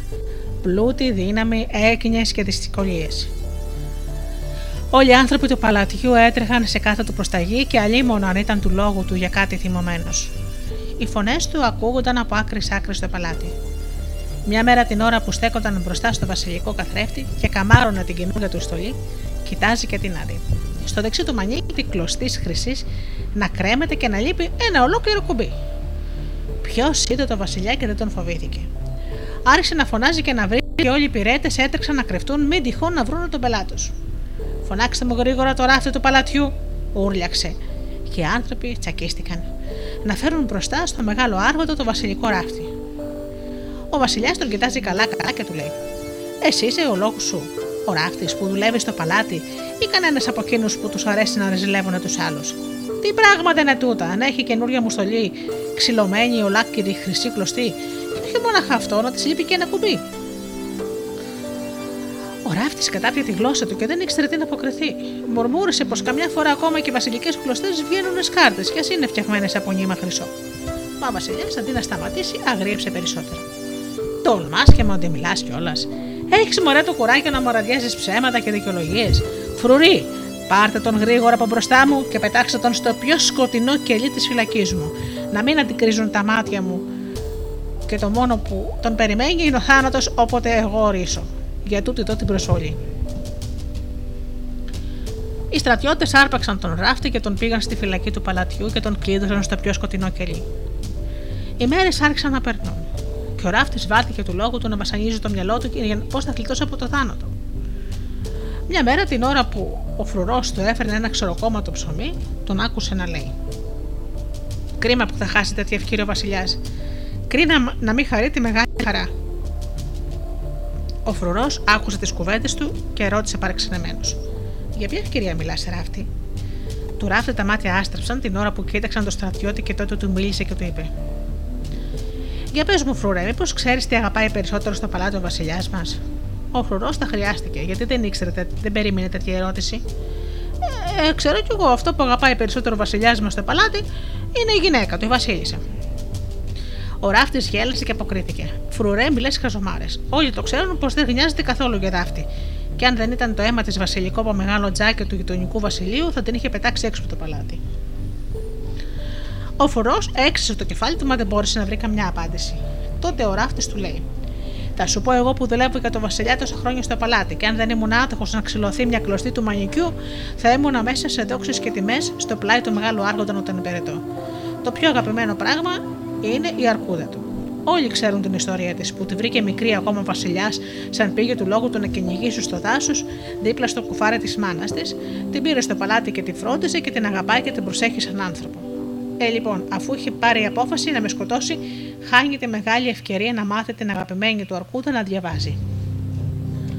Ο φρουρός δεν ξεστόμησε κουβέντα. Μονάχα πήγε τρέχοντας και το φανέρεσε στον αρχηγό των φυλακών. Ο αρχηγός των φυλακών το είπε στον αξιωματικό της φρουράς και εκείνος στον συμβολάτορά του. Ο συμβολάτερο μίλησε στον Βασιλιά και το παράξενο του το ματάτο και ο Βασιλιάς πρόσταξε. Φέρτε μου μπροστά μου αυτό το ράφτη. Οι στρατιώτες έτρεξαν στη φυλακή και πήραν μαζί τους στο, στο παλάτι το ράφτη.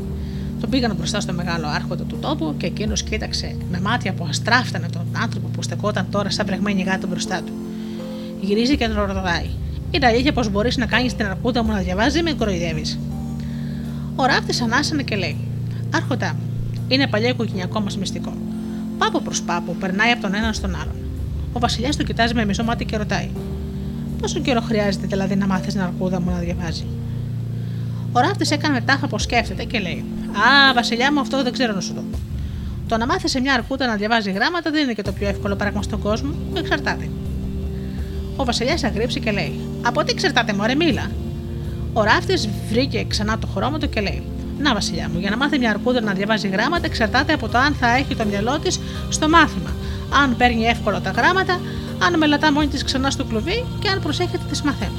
Άμα τα βάλω κάτω και τα λογαριάζω, θα ρω πως σε 7 χρόνια η αρκούδα σου θα μπορεί, αν κάνει αυτό που της λέω, να διαβάζει γράμματα. Μα θέλω να κάνω μια συμφωνία, επειδή έχω γυναίκα και παιδιά να θρέψω. Θα ήθελα όσο καιρό δουλεύω μαζί με την Αρκούδα στο παλάτι να μου υποσχεθείς πως θα φροντίσεις να μην λείψει τίποτα στην οικογένειά μου. Θέλω ακόμα πριν ξεκινήσουμε από αύριο και όλα στα μαθήματα να με αφήσεις να πάω να χαιρετήσω τους δικούς μου και να τους εξηγήσω πως θα με ξαναδούν μετά από 7 χρόνια. Ο Βασιλιάς έτεψε τα χέρια του από τη χαρά, πρόσταξε να φέρουν ένα πουλί χρυσάφι του ράφτη και να τον συνοδέψουν μέχρι το σπίτι του. Ζήτησε ακόμα να βάλουν διπλή μερίδα φαγή της αρκούδας του για να ξεκινήσει χορτασμένη τα μαθήματα την άλλη μέρα. Ο ράφτης αναθάρισε και πήγε μαζί με δύο στρατιώτες στον δρόμο που πήγαινε για το σπίτι του. Λένε πως τα νέα τρέχουν πιο γρήγορα από τον αέρα. Έτσι λοιπόν, σαν έφτασε στο σπίτι του, τον περίμενε η γυναίκα του και μέσα σε μάγειτα μεγάλη αρχίζει να του φωνάζει. Τρελάθηκες, μωρέ άντρα μου, τι παλαβομάρε είναι αυτούτες που φτάσανε στα αυτιά μου. Ακούστηκε, λέει, πως υποσχέθηκε στον βασιλιά μας να μάθει την αρκούδα του να διαβάζει γράμματα. Πώ σου κατέβηκε στο κεφάλι τέτοιο πράγμα. Έσβερε δεν ξέρεις τους λόγους σου να διαβάζεις γρή. Θα μάθεις την αρκούδα του βασιλιά να διαβάζει και θα τη κάνεις για το δάσκαλο. Τι σκέφτηκες καλά τότε την αποκοτιά μωρέ τρελέ; Ο άντρας της οράφτη γυρίζει τότε και της αποκρίνεται. Μη στενοχωριέσαι γυναίκα. Σε 7 χρόνια μπορεί να πεθάνει η αρκούδα του βασιλιά, μπορεί να πεθάνει ο βασιλιάς ο ίδιος και μπορεί να πεθάνω κι εγώ. Μα το κυριότερο μπορεί ακόμα και μια αρκούδα να μάθει γράμματα. Σε 7 χρόνια τα πάντα μπορεί να συμβούν.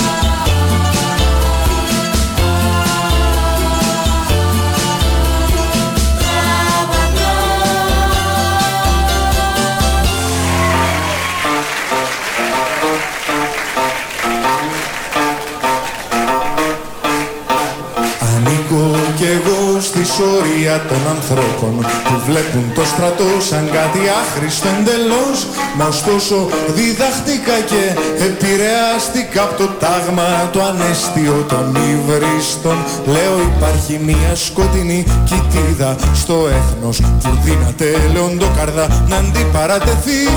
Στους έξω δεν κίνδυνους εφράγκους και αγαρινούς κι αυτή είναι η ελληνική υγρεοποιία φαντάσου μια στιγμή μια ολονύχτια παρέλαση να σχίζει όλη την εγνατία οδό κι αντί για ονόματα διαιρέσεις σε σώματα να είναι συνταγμένοι με αυτό τον τρόπο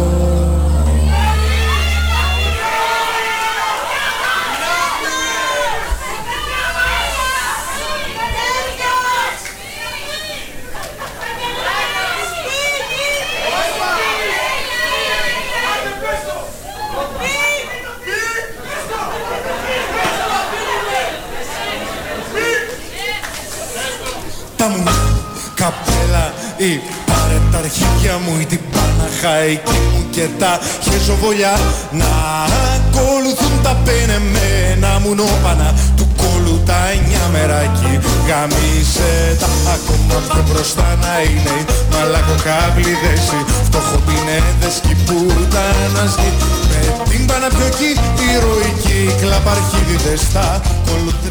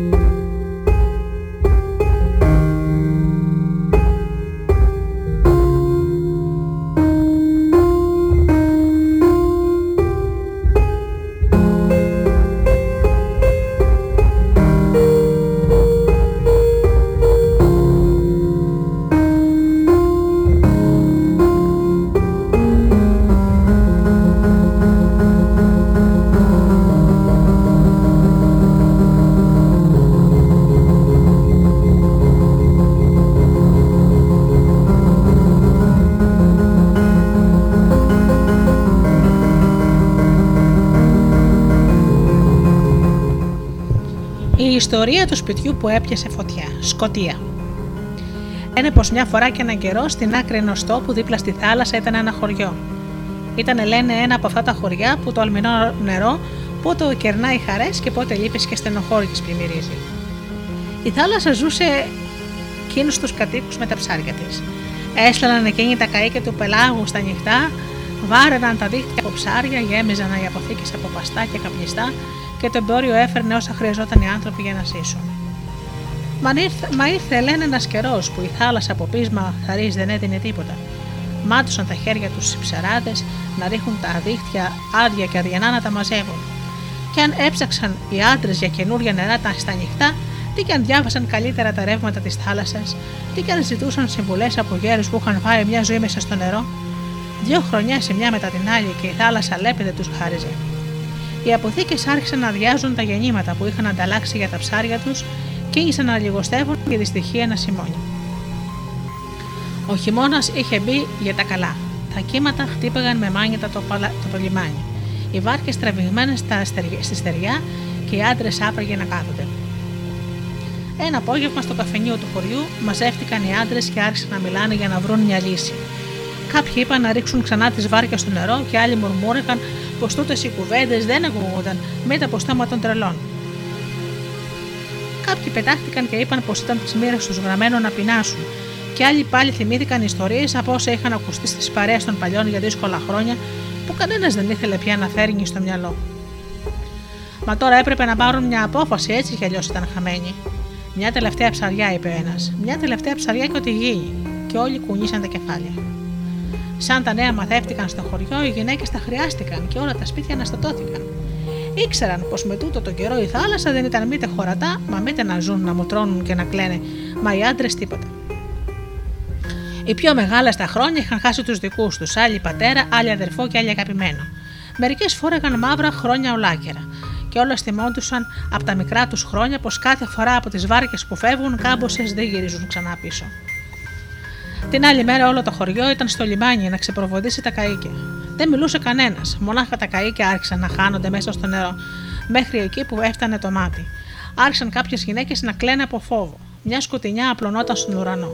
Ο αέρας λιωσομανούσε και έκανε τα κύματα βουνά που άφριζαν όλο μανία. Οι άντρες πάλευαν με τη θάλασσα μέσα και έξω, και η ώρα περνούσε. Οι γυναίκες προσεφόντουσαν και περίμεναν απ' έξω. Τα εκαίκια έκαναν κύκλο και οι ψαράδες έριχναν τα δίχτυα στα νερά. Ο αέρας να ουρλιάζει και τα κύματα να σκεπάζουν τα πάντα. Και σαν τελείωσε η δουλειά μέσα από ώρα πολύ, κίνησαν πάλι να βρουν την ακτή, τα σύννεφα και έκρυβαν όλο τον τόπο. Δεν έβλεπες τη μύτη σου. Στο λιμάνι οι γυναίκες περίμεναν να φανούν οι δικοί τους στα νυχτά. Έσφυγαν τα γυρά τα πανοφόρια τους και κάρβωναν τα μάτια τους στο πέλαγο. Ξαφνικά ακούστηκε μια φωνή. Φωτιά! Φωτιά! Ένα σπίτι καίγεται στην άκρη του χωριού. Οι γυναίκες άφησαν και λίγο τη θάλασσα και έριξαν τη ματιά τους ψηλά στο λόφο, στην άλλη άκρη του χωριού. Είδαν ένα σπίτι να τυλίγεται στη φωτιά. Μια γυναίκα ανάμεσά τους ταράχτηκε και άρχισε να ουρλιάζει. Το σπίτι μου! Σώστε το σπίτι μου, σας παρακαλώ! Καίγεται το σπίτι μου! Γύρισαν και κοίταξαν τη γυναίκα που φώναζε με πόνο. Τη γνώρισαν, ήταν μια μικροκαμωμένη νύφη, φρέσκο παντρεμένη. Μία εβδομάδα δεν είχε κλείσει ο γάμος της. Μέχρι να προλάβουν να ανέβουν πάνω στο λόφο, η φωτιά είχε κάνει τη δουλειά της. Το σπίτι είχε λαμπαδιάσει για τα καλά και σε λίγη ώρα δεν είχε μείνει τίποτα όρθιο. Στο λιμάνι κάτω στο μόλο ακούστηκαν τώρα καινούργιες φωνές. Έρχονται, έρχονται, τρεχάτε, τα καίκια έρχονται. Οι γυναίκε απίσαν το σπίτι να καίγεται και έτρεξαν γρήγορα με λαχτάρα να καλοδεχθούν τους άντρες τους. Είδαν τα καίκια να παλεύουν ανάμεσα στα κύματα, μια να χάνονται και μια να φαίνονται ξανά. Σε λίγη ώρα τα καίκια έδεσαν στο λιμάνι και οι άντρες βγήκαν από μέσα ζαλισμένοι. Τα μούτρα τους ήταν χαρακωμένα από την αρμύρα και το μάτι τους στολό από την κούραση. Είχαν γυρίσει όμως με τα δίχτυα γεμάτα ψάρια και άρχισαν να αγκαλιάζουν τις γυναίκες τους, τις μανάδες, τις αδερφές τους που έτρεχαν να τους υποδεχτούν. Μόναχα μια από δάφτες απόμενα δίχως να κουνηθεί. Ήταν η γυναίκα που το σπίτι της έπιασε φωτιά. Πώς να αντικρίσει τον άντρα της, Πώς να του πει πως ένα κερί που ξέχασε αναμένο έβγαλε φωτιά και έκαψε το βιό τους; Ένα παλικάρι βγήκε ανάμεσα από τους ψαράδες και έριξε τη ματιά του κατά τις γυναίκες. Τράβηξε και κατά εκεί που ήταν η γυναίκα που απόμενα κίνητη. Η γυναίκα χαμήλωσε το κεφάλι και μουρμούρισε: Συγχώρεσέ με, συγχώρεσέ με. γιατί η κουταμάρα μου με έκανε να ξεχάσω το αναμένο κερί και αυτό έβαλε φωτιά στο σπίτι μας. Κάηκαν όλα και δεν απέμενε τίποτα. Τι θα προγίνουμε.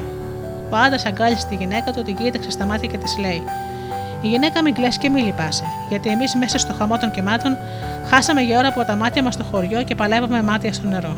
Η φωτιά του σπιτιού ήταν αυτή που μας έδειξε τον δρόμο του γυρισμού και έτσι πήραμε το κουράγιο να τα καταφέρουμε, να βρούμε πάλι το λιμάνι του χωριού και αλλιώτικα θα ήμασταν για τα καλά χαμένοι.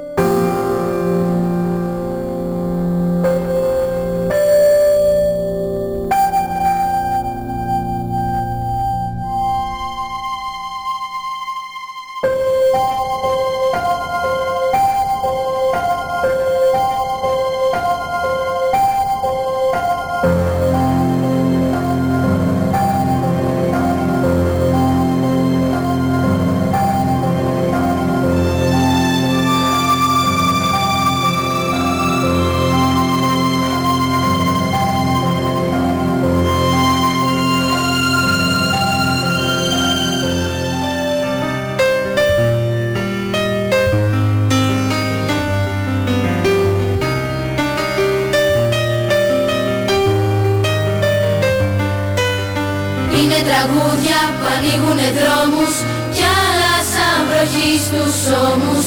Ήσυχα λόγια που αγγίζουν ζεσταίνουν Έρωτα ζωή ανασταίνουν. Κάποιοι που αγκαλιά πηγαίνουν Κι άλλοι που αν τα ακούν σωπαίνουν. Έλα να στα πω γιατί είναι κύματα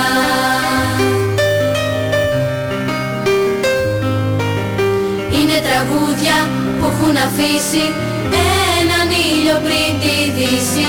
Κι άλλα που μείναν στόμα με στόμα. Πόσα γράφει αγάπη ακόμα.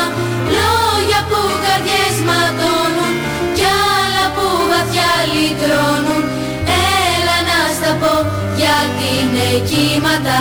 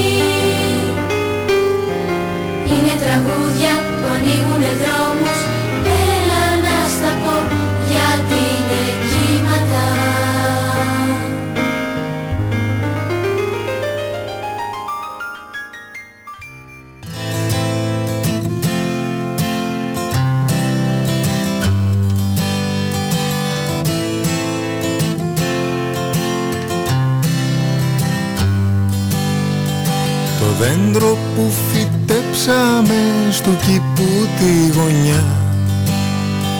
Μεγάλωσε κι απάνω του φωλιάζουνε πουλιά. Παπαρούνες, κρίνα, πανσέδες για σεμιά Μαργαρίτες, ρόδα ανθίζουν στα κλαριά Μας κοροϊδεύει αυτός κι αντί για τα πουλιά Μας αραδιάζει λουλούδια με φτερά. Το δέντρο που φυτέψαμε στου κήπου τη γωνιά Μεγάλωσε κι απάνω του φωλιάζουνε πουλιά. Καλαμάρια, μύδια, τσιπούρες και σαρεγί Καραβίδες, τρίδια, γαρίδες κι αστακί Μα που τα βρήκε αυτός τόσα θαλάσσινα. Και μες στον κήπο θα φτιάξει καταβιά Το δέντρο που φυτέψαμε στου κήπου τη γωνιά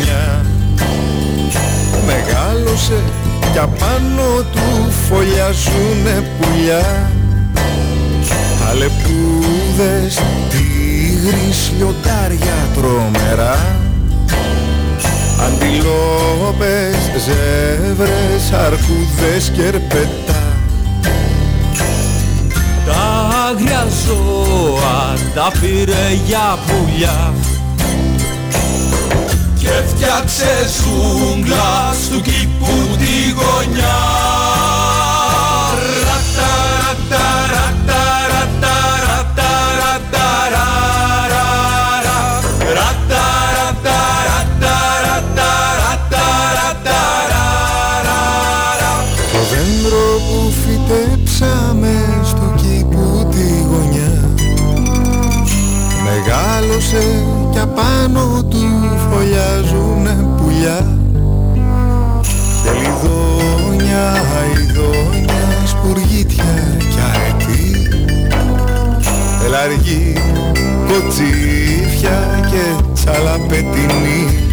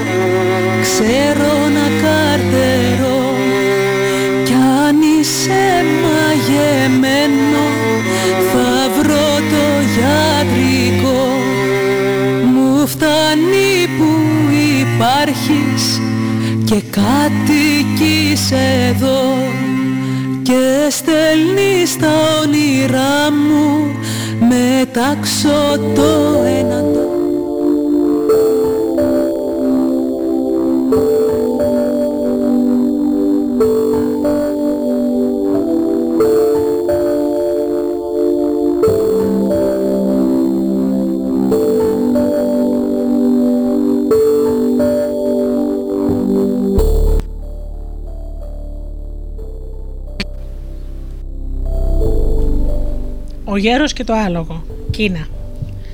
Μια φορά και ένα καιρό ζούσε σε ένα τόπο μακρινό ένας γέρος.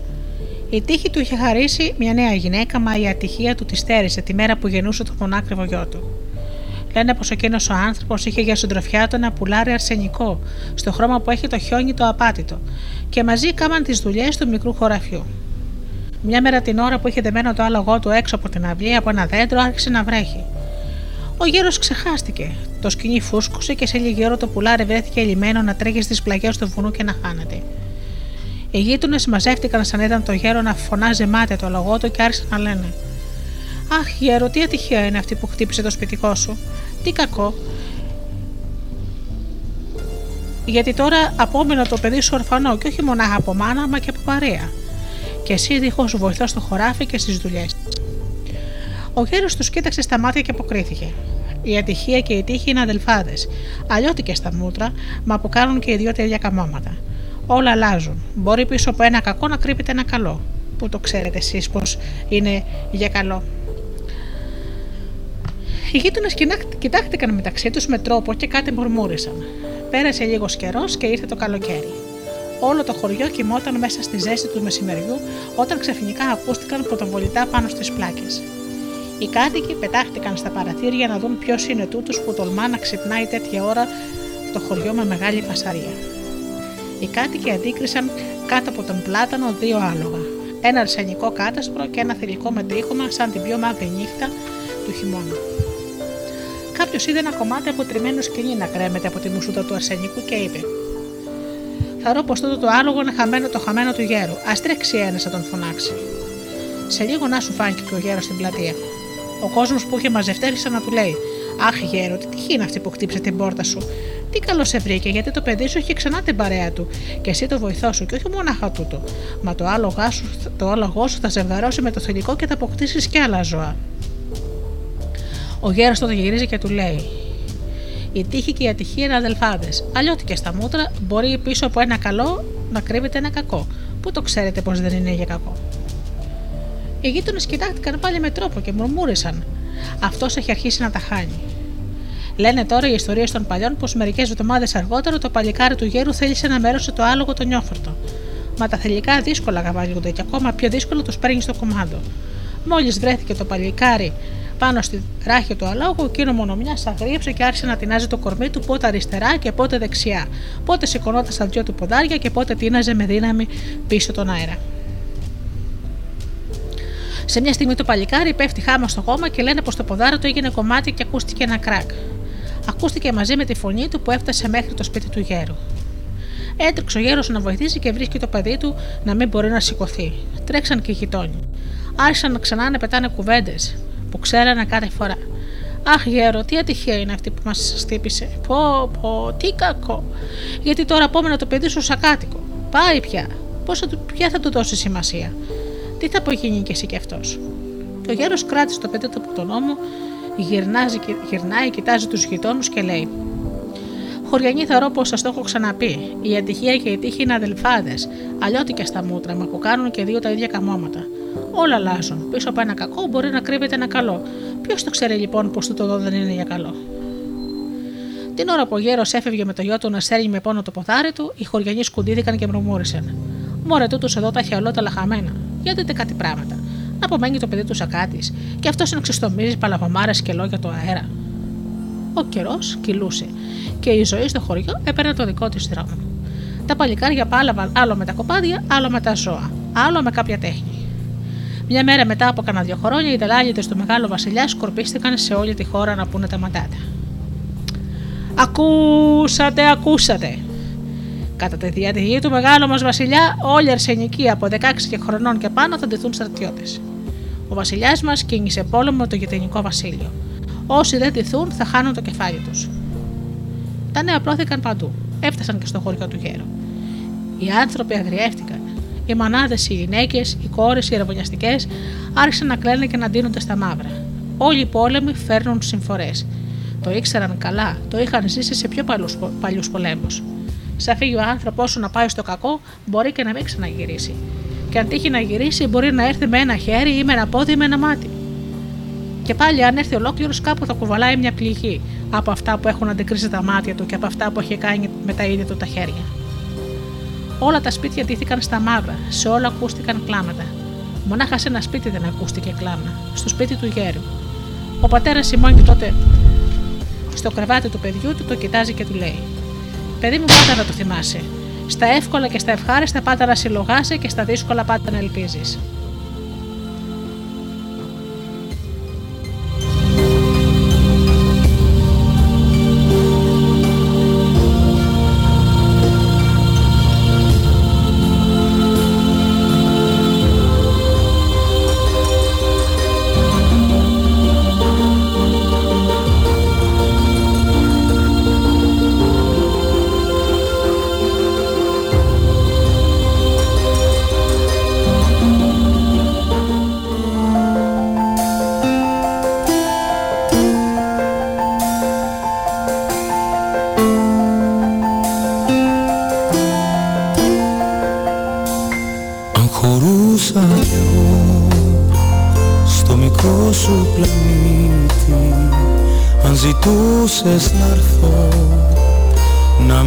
Έχει λείπει το παλιό μου εαυτό. Θα τον άφηνα πίσω τον κρυμμένο ουρανό της καρδιάς σου να ζήσω. Στο μακρινό σου το αστέρι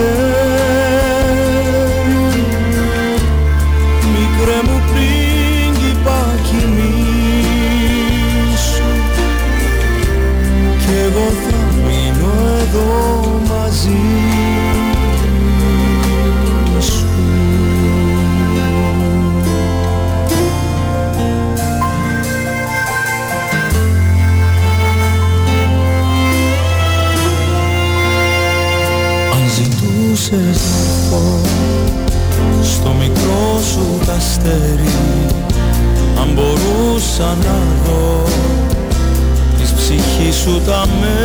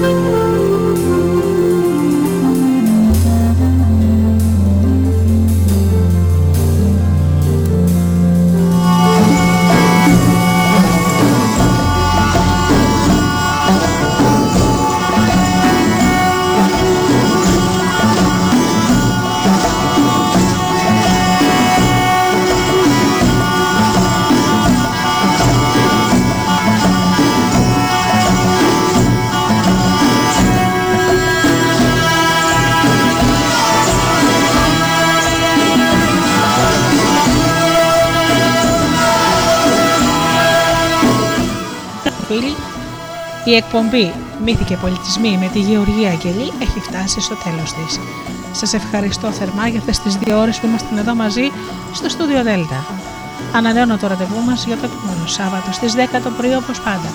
Έως τότε φίλοι μου σας εύχομαι από καρδιάς να περνάτε καλά, να είστε καλά και αγαπήστε τον άνθρωπο που βλέπετε κάθε μέρα στον καθρέφτη.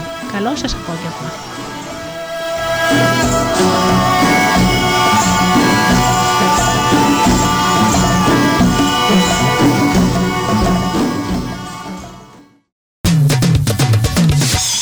www.studiodelta.gr